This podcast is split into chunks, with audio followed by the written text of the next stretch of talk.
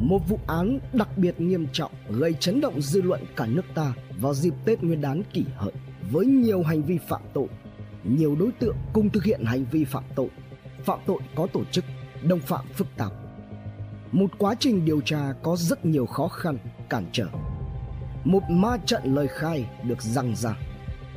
Nhưng rồi, trước sự mưu trí, quyết tâm từ phía cơ quan cảnh sát điều tra Bộ Công an và Công an tỉnh Điện Biên, cái ác cuối cùng cũng bị lột trần. Những kẻ mất tính người đã phải trả giá cho những hành vi phạm tội của mình. Một vụ án đã đi vào lịch sử tố tụng với những tình tiết ly kỳ, vô tiền khoáng hậu. Với những ám ảnh lẫn nỗi đau xót, kinh hoàng không thể diễn tả thành lời cùng nhiều bài học đặt giá. Tiếp nối phần 1 Cuối cùng thì cô gái trẻ giao gà mất tích ngày 30 Tết kỷ hợi đã được tìm thấy nhưng với kết quả tìm kiếm không thể đau đớn hơn. Vậy, chuyện gì đã xảy ra với cô? Ai đã thực hiện một tội ác tay trời đến vậy? Liệu kẻ thủ ác sẽ sớm được đưa ra ánh sáng? Những nội dung không người chứng kiến có thật sự là sự thật hay không? Hãy cùng độc thám tv đi sâu vào tìm hiểu vụ án này. Chuyên án 219D. Xác định đây là vụ án đặc biệt nghiêm trọng gây chấn động dư luận. Công an tỉnh Điện Biên đã khởi tố vụ án, báo cáo lãnh đạo Bộ Công an và xác lập chuyên án truy xét 219D. Ngoài ra, Cục Cảnh sát Hình sự và các đơn vị nghiệp vụ của Bộ Công an cũng đã huy động cán bộ cùng các phương tiện kỹ thuật vào cuộc nhanh chóng xác minh truy tìm hung thủ. Vào tối ngày 7 tháng 2, Ban chuyên án thuộc Công an tỉnh Điện Biên đã tổ chức họp án tại trụ sở Công an huyện Điện Biên. Từ những kết quả điều tra ban đầu dựa trên kết quả khám nghiệm giám định hiện trường, ban chuyên án đưa ra nhận định đây không phải là hiện trường chính mà chỉ là hiện trường giấu xác nạn nhân. Tử thi được đối tượng gây án đưa từ nơi khác đến đặt vào hiện trường. Đối tượng gây án phải có từ hai đối tượng trở lên, phải thông thuộc địa bàn, biết được ngôi nhà nơi giấu xác nạn nhân không có người ở về khám nghiệm tử thi hoen tử thi ở mặt sau cơ thể chưa ổn định vùng cổ có một rãnh hằn đứt đoạn. Hai tay dính máu khô, có ít vết xây sát nhẹ, não sung huyết không đụng dập. Tổ chức phần mềm dưới da vùng cổ tương ứng với vết hàn sơ cứng màu đỏ tím.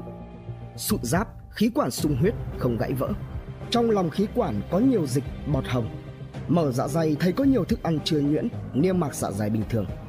Quá trình khám nghiệm tử thi thu các mẫu gửi giám định để phục vụ điều tra. Trung tâm pháp y tỉnh Điện Biên sơ bộ kết luận nguyên nhân chết của nạn nhân Cao Mỹ Duyên là ngạt do chèn ép cơ học vùng cổ. Nạn nhân bị tử vong dưới 48 giờ đồng hồ trước thời điểm được phát hiện là lúc 10 giờ sáng ngày mùng 3 Tết Kỷ Hợi, tức ngày 7 tháng 2, 2019.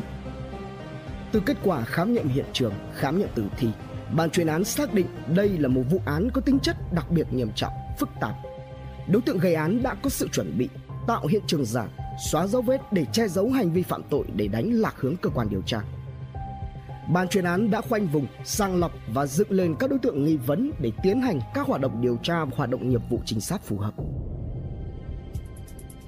hợp quân Công an tỉnh Điện Biên đã khẩn trương phối hợp với Cục Cảnh sát Hình sự Bộ Công an. Từ đây, một tổ điều tra viên và trinh sát tinh nhuệ nhất của Cục Cảnh sát Hình sự Bộ Công an đã được lãnh đạo cục cử lên Điện Biên để cùng tham gia phá án. Đây là tổ cảnh sát hình sự đã từng tham gia phá án vụ đối tượng Nguyễn Cảnh An, sinh 16 tháng 8 năm 1999, trú tại xã Tràng Sơn, huyện Đô Lương, tỉnh Nghệ An, cứa cổ tài xế taxi của hãng xe Mai Linh ở cổng phụ sân vận động Mỹ Đình ngày 29 tháng 1 2019 và cũng là tổ đã hỗ trợ quá trình phá án vụ cướp tiền gây chấn động dư luận ở trạm BOT Long Thành, Dầu Dây vào ngày 7 tháng 2, 2019. Tối ngày 8 tháng 2, tức mùng 4 Tết kỷ hợi, Tổ Cảnh sát Hình sự gồm một điều tra viên và ba trinh sát của Cục Cảnh sát Hình sự nhận lệnh di chuyển ngay lên tỉnh Điện Biên tham gia vụ án. Sau 9 tiếng di chuyển liên tục, tới 7 giờ 30 phút sáng ngày 9 tháng 2, tổ cán bộ của cục cảnh sát hình sự đã có mặt tại hiện trường, nhanh chóng phối hợp cùng với các đơn vị của công an tỉnh Điện Biên để điều tra, truy xét. Cùng đó, cơ quan cảnh sát điều tra công an tỉnh Điện Biên kịp thời có những trao đổi, đề xuất với Viện Khoa học Hình sự phối hợp khám nghiệm hiện trường, thu thập dấu vết, đặc biệt là các dấu vết sinh học, dấu vết đường vân để phục vụ công tác điều tra.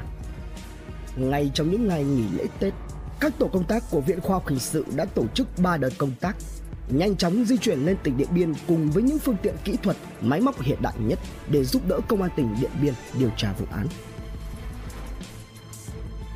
Thời gian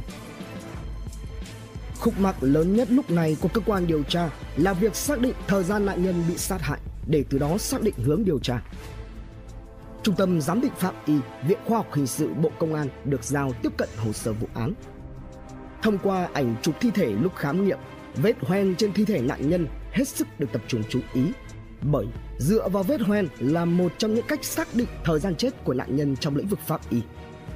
Khi một người chết đi, tim không đập nữa, máu sẽ ngừng lưu thông trong vòng tuần hoàn nhưng lại có xu hướng dồn xuống chỗ thấp những chỗ thấp ứ máu tạo thành vết sậm màu hình vết hoen.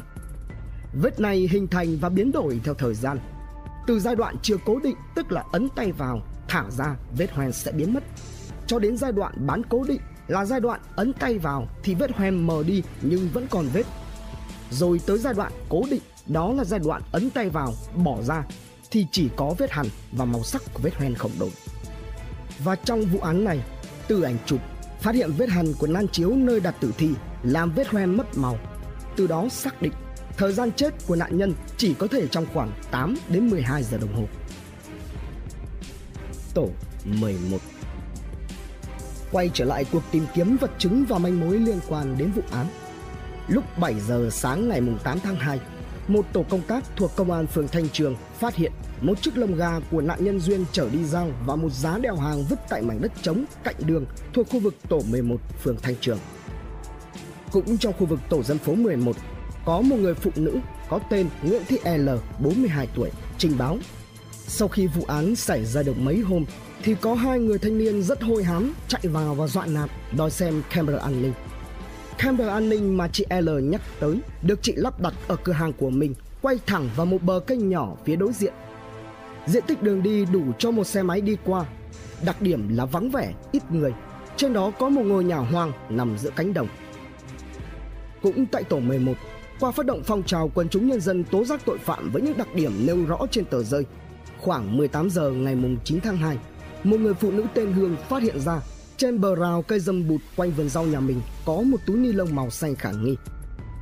Tiến hành xác minh, xác định bên trong túi có đựng quần dài, một chiếc tất của nạn nhân Duyên và một chiếc quần short màu vàng của nam giới nghi của đối tượng. Địa điểm phát hiện ra túi ni lông này cũng cách ngôi nhà bỏ hoang trên con đường đối diện với cửa hàng của chị L là khoảng gần 500 mét. Qua xác minh, căn nhà hoang này là của Vũ Văn Kích quê Thái Bình, vốn là một đối tượng nghiện ngập, vợ chồng bỏ nhau. Sau đó thì Kích sống một mình tại đây và đã bị bắt hơn 2 năm trước. Đây cũng là địa điểm thường có các đối tượng nghiện ngập xuất hiện tập trung. Tại căn nhà này, cơ quan điều tra đã phát hiện ra một vài dấu vết có liên quan và tiến hành phong tỏa niêm phong căn nhà khám nghiệm hiện trường cho đến khi hoàn tất công tác khám nghiệm niêm phong của căn nhà hoàng cũng đã được gỡ bỏ lần vết quá trình điều tra ban chuyên án cùng với các đơn vị nghiệp vụ và lực lượng chức năng có liên quan khác phải rất cẩn trọng từng chi tiết dù là nhỏ nhất luôn được bám sát trong nhiều ngày các lực lượng nghiệp vụ của công an tỉnh Điện Biên đã được huy động tối đa lực lượng, triển khai truy tìm hung thủ như phòng cảnh sát hình sự, kỹ thuật hình sự, cơ quan cảnh sát điều tra, công an huyện Điện Biên. Theo hướng rà soát các đối tượng ở địa phương, gần 1.000 đối tượng đã được khoanh vùng để phục vụ công tác điều tra đi sâu xác minh, làm rõ. Đồng thời, không loại trừ khả năng đối tượng gây án có thể bỏ trốn ra nước ngoài bởi đặc điểm địa lý của Điện Biên là một tỉnh miền núi vùng biên, đường biên giới kéo dài, ráp danh nước bạn, theo hướng này, lực lượng phá án cùng lúc phải phối hợp với lực lượng biên phòng chốt chặn tại các tuyến quốc lộ dẫn đến đường biên và các tuyến quốc lộ qua địa bàn.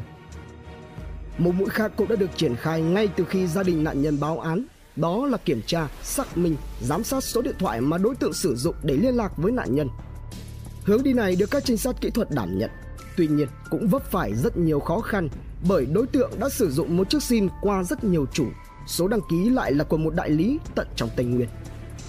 Phải mất tới rất nhiều công sức lần dò theo từng chi tiết mối quan hệ các trinh sát mới thu được kết quả khoanh vùng đối tượng. Từ đây bức chân dung về đối tượng lại càng rõ nét hơn.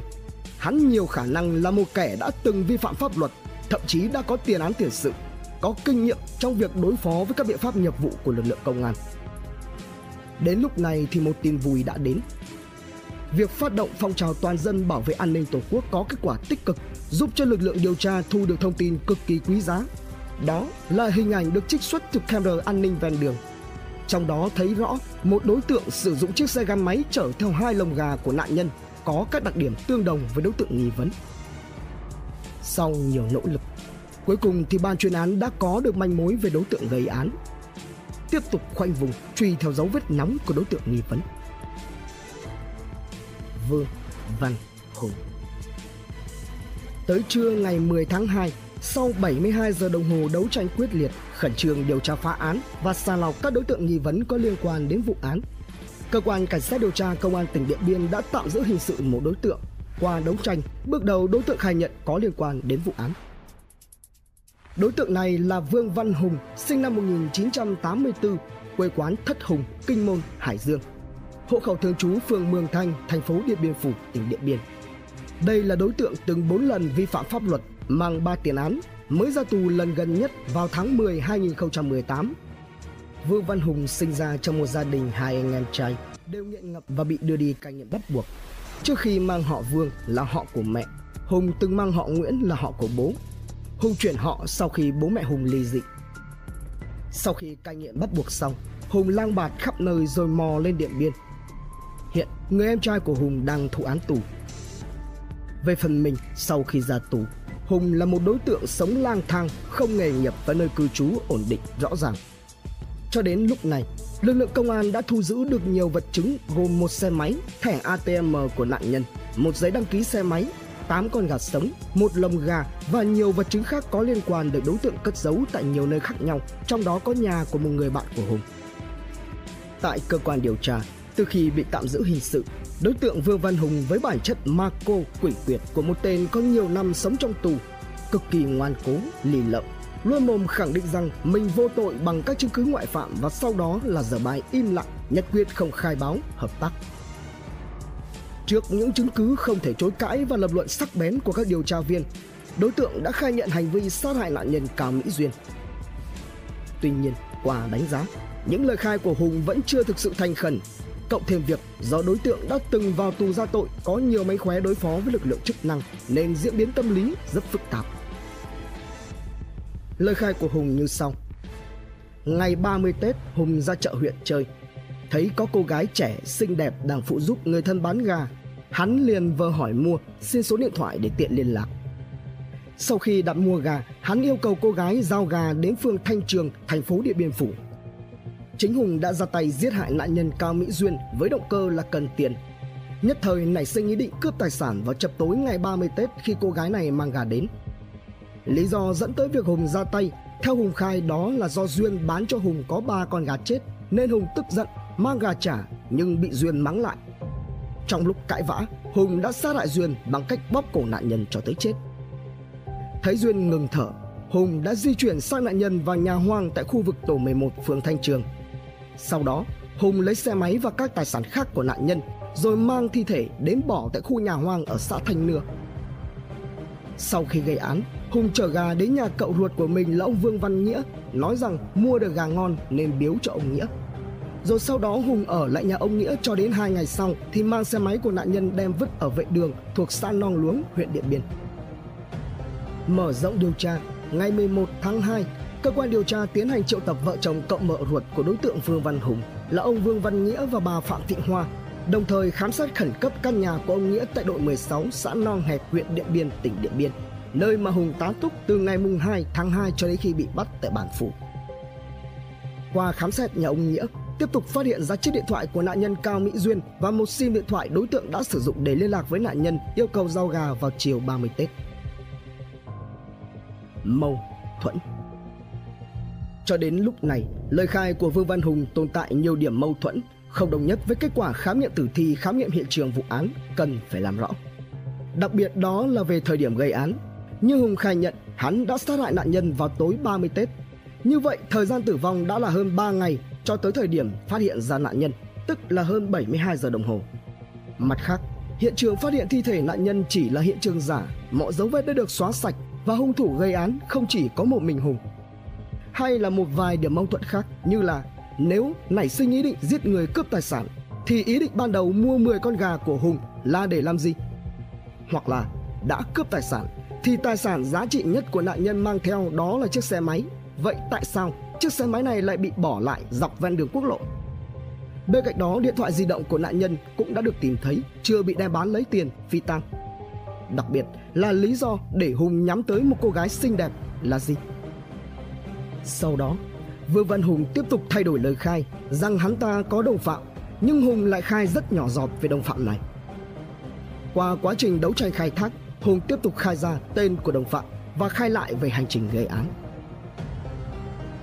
Thay đổi lời khai Về phần Hùng, theo lời khai thay đổi so với ban đầu của mình, Vương Văn Hùng khai vào trước gây án, Hùng đã bàn bạc cùng với đồng phạm là Bùi Văn Công nhử nạn nhân đi giao gà để hành động. Khi Hùng gọi điện hẹn nạn nhân đến địa điểm giao gà đầu tiên, hắn gọi lại bảo nạn nhân đưa gà đến gần khu vực nhà công. Tại đây, hai tên Hùng và Công đã sát hại nạn nhân rồi mang thi thể đến khu vực chuồng nuôi lợn của căn nhà cạnh đó. Căn nhà này là của vợ chồng em gái Công nhưng khoảng một năm qua không có ai ở, chủ nhà nhờ Công trông nom hộ. Tuy nhiên trong lời khai này vẫn tiếp tục tồn tại những mâu thuẫn cần phải làm rõ. Cụ thể, nếu như Hùng khai mục đích giết nạn nhân chỉ vì để không phải trả tiền gà, vậy thì tại sao đồng phạm Bùi Văn Công không lấy gà mà Hùng lại lấy tất cả số gà đó? Còn điện thoại, thẻ ATM, tài sản khác của nạn nhân cũng do Hùng lấy đi hết. Vậy Công được hưởng lợi gì trong vụ án giết người cướp tài sản này?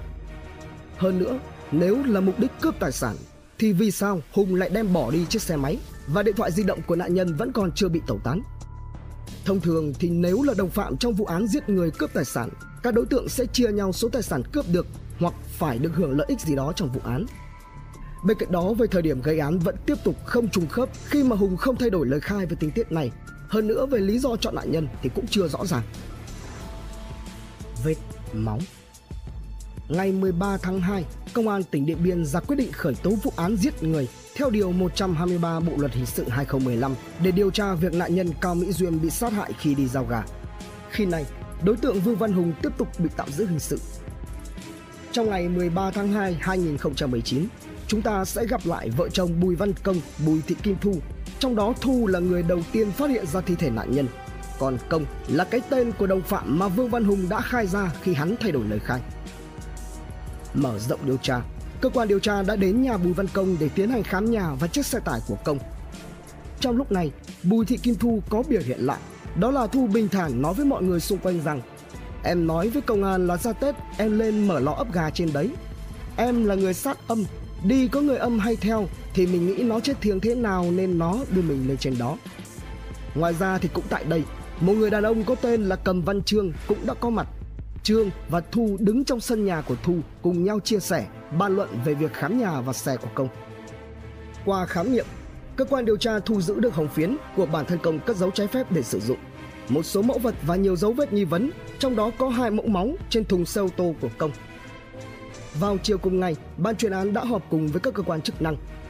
Tại đây, ban chuyên án nhận định đây là một vụ án rất phức tạp, đối tượng ranh ma, xảo quyệt, xuất hiện nhiều tình tiết mới cần phải được làm rõ. Đến tối ngày 13 tháng 2, Viện Kiểm sát Nhân dân tỉnh Điện Biên đã ra quyết định phê chuẩn lệnh bắt người trong trường hợp khẩn cấp đối với Vương Văn Hùng. Sau khi nhận các mẫu gửi giám định của Công an tỉnh Điện Biên chỉ trong vòng 3 ngày, Viện Khoa học Hình sự đã khẩn trương phân tích, giám định và thông báo kịp thời cho Cơ quan Cảnh sát điều tra Công an tỉnh Điện Biên. Kết quả, để có căn cứ định hướng cho công tác điều tra về hai mẫu máu thu trên thùng xe ô tô của Bùi Văn Công là chung với mẫu máu của nạn nhân Cao Mỹ Duyên. Với tinh thần kiên quyết tấn công tội phạm công an tỉnh điện biên cùng với các đơn vị chức năng đã khẩn trương điều tra xác minh đấu tranh làm sáng tỏ vụ án bắt giữ được hung thủ đảm bảo khách quan thận trọng đúng người đúng tội không bỏ lọt tội phạm nhưng cũng không bắt oan người ngay. Cùng trong khoảng thời gian này trên một số tờ báo đặc biệt là trên mạng xã hội có xuất hiện thông tin về việc nạn nhân cao mỹ duyên bị nhiều đối tượng xâm hại đây là thông tin chưa có cơ sở bởi cho tới thời điểm này, Viện Khoa học Hình sự Bộ Công an cũng chưa có kết luận chính thức về các mẫu giám định sinh học từ tử thi nạn nhân Cao Mỹ Duyên. Trước những thông tin trái chiều trên các trang mạng xã hội và phương tiện thông tin đại chúng, Công an tỉnh Điện Biên đã có những thông tin chính thống về vụ án để tránh gây hoang mang dư luận và bức xúc trong nhân dân đề nghị người dân cần tiếp nhận thông tin có chọn lọc để tránh bị các đối tượng xấu lợi dụng xuyên tạc gây bất ổn trong dư luận xã hội.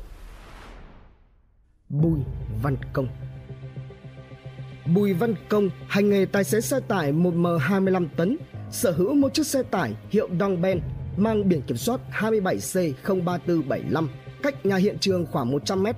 Đồng thời là anh trai ruột của Bùi Thị Thơm là chủ căn nhà hoang phát hiện ra thi thể nạn nhân. Mua đã cách đây một năm nhưng chưa chuyển vào ở và hiện đang nhờ công trông nom giúp. Qua xác minh, Bùi Văn Công là một đối tượng chơi bời, nghiện ngập có tiếng ở địa phương, có quá khứ bất hảo, từng phạm pháp nhiều lần. Hiện nay tại địa phương, Công là đối tượng nằm trong diện theo dõi quản lý nghiện. Hàng tháng chính quyền địa phương đều vận động đi uống methanol cai nghiện. Đối với cơ quan công an từ trước đến nay, Bùi Văn Công mặc dù là một đối tượng nghiện nhưng lại tỏ ra ngoan, không gây rối trật tự, mất an ninh trên địa bàn. Về quá khứ sau khi bố mất, mẹ Công chuyển vào thành phố Điện Biên Phủ ở với các anh chị thì Bùi Văn Công được thừa kế một khu đất khá rộng. Công sau đó bán đất đi được 800 triệu đồng, dùng số tiền này để xây cất một căn nhà, mua một chiếc xe tải để chạy thuê kiếm sống và lấy tiền sử dụng ma túy. Để cho khách quan tiến hành từng bước thận trọng, cơ quan điều tra đã khám xét nơi ở và triệu tập Bùi Văn Công đến để làm việc. Bản thân Bùi Văn Công trong quá trình làm việc cũng đã xuất hiện nhiều lời khai báo quanh co, tỏ ra ngoan cố, xảo quyệt hơn nhiều so với đối tượng Vương Văn Hùng. Các trinh sát ít nhất phải hai lần triệu tập đối tượng này lên xong lại phải thả về vì hắn ta khai báo khá kín kẽ vời trưng ra các bằng chứng ngoại phạm. Một trong số này là việc ngày 5 và ngày 6 tháng 2, Công có lái xe ô tô chở vợ là Bùi Thị Kim Thu đi lễ và đi động tham quan nhưng những chứng cứ ngoại phạm của Bùi Văn Công lại trực tiếp mâu thuẫn với lời lẽ của Thu khi đưa ra các thông tin liên quan đến việc mình là người đầu tiên phát hiện ra thi thể nạn nhân. Mà trong đó là việc Thu ở thành phố Điện Biên Phủ cho tới sáng ngày 7 tháng 2 thì về xã Thanh Nưa thăm bà con lối xóm. Về việc Bùi Văn Công bị triệu tập, Thu đã lên tiếng với báo chí. Khi tôi có hỏi công an, họ bảo đang điều tra. Chồng tôi vẫn bị tạm giữ. Tôi mong rằng chồng mình không can hệ gì, chỉ vì do liên quan đến đám bạn bè nghiện ngập từ hôm xảy ra vụ án, có nhiều người đến đây hỏi han, có người còn đặt điều tôi liên quan đến vụ án bao che cho chồng. Tôi rất áp lực, chỉ mới mấy hôm mà đã xuống mất 5 cân, chỉ mong công an nhanh chóng điều tra làm rõ vụ việc. Ngay cả Bùi Văn Công khi trở về sau lệnh triệu tập, Công thậm chí còn lý giải với hàng xóm về việc cơ quan điều tra triệu tập mình đến để làm việc là bởi vì nhầm người. Ban chuyên án tiếp tục tung ra lực lượng tiến hành đồng bộ các biện pháp nghiệp vụ để rồi có đủ căn cứ khẳng định Bùi Văn Công có liên quan đến vụ án. Ngày 16 tháng 2 2019, Công an tỉnh Điện Biên đã ra quyết định tạm giữ Bùi Văn Công, nghi phạm thứ hai trong vụ án để làm rõ hành vi liên quan. Khi tên này đang ăn sáng cách nhà khoảng 500 mét, các trinh sát đã ập vào hắn trước sự ngỡ ngàng của nhiều thực khách. Và cũng phải mất tới 2 ngày 2 đêm đấu tranh quyết liệt bằng trí, bằng chứng cứ, tài liệu các trinh sát mới khuất phục được đối tượng và công đã có những lời khai đầu tiên. Trong khoảng thời gian này thì bà Hiền là mẹ của nạn nhân Cao Mỹ Duyên có động thái lạ. Bà Hiền thường xuyên lên Facebook và khẳng định chắc nịch kẻ ác vẫn nhân nhân, còn mẹ thì sống trong nước mắt. Đại tá Tráng A Tủa, Phó Giám đốc Công an tỉnh Điện Biên, trưởng ban chuyên án 219D thông tin rằng Bùi Văn Công vẫn có thái độ chưa thành khẩn, còn quanh co chưa công nhận về tội trạng Tuy nhiên, căn cứ vào những chứng cứ khoa học và đặc biệt là lời khai của Vương Văn Hùng cho thấy đã khớp với những thực tiễn xảy ra tại hiện trường. Tuy nhiên, cơ quan điều tra sẽ phải làm rất thận trọng để củng cố hồ sơ và chứng minh được tội phạm cùng tiếp tay. Hiện nay, cơ quan công an vẫn tiếp tục mở rộng xem ra ngoài hai đối tượng này còn có đối tượng nào khác tham gia nữa không. Đồng thời, tiến hành mở rộng điều tra vụ án bởi trong vụ án đặc biệt nghiêm trọng này vẫn còn có nhiều tình tiết chưa được làm sáng tỏ. Bùi Văn Công thực sự là ai? Những mảnh ghép đang dần xuất hiện rõ ràng hơn hay lại càng nhạt nhòa đi trước ma trận thông tin? Sự bất ổn của Vương Văn Hùng là thế nào? Còn có kẻ nào đang lẩn khuất, ẩn mình trong bóng tối nữa không? Có hay không tồn tại âm mưu khác đằng sau? Và liệu có điều gì uẩn khúc mà bà Hiền đang che giấu? Đón xem phần 3 tại Độc Thám TV. Trân trọng cảm ơn quý khán thính giả đã theo dõi, subscribe, ấn chuông đăng ký để cập nhật những video mới nhất. Like, share, chia sẻ tới nhiều người hơn. Comment những suy nghĩ, ý kiến, bình luận của bạn hay những gợi ý, đóng góp để chúng tôi được hoàn thiện hơn. Độc Thám TV, hai ngày một số vào lúc 21 giờ. Nguồn tham khảo và tổng hợp cổng thông tin điện tử tỉnh Điện Biên, Công an Nhân dân online, trang thông tin điện tử Công an tỉnh Điện Biên, Bảo vệ pháp luật, Vietnamnet cùng nhiều nguồn khác từ Internet. Độc Thám TV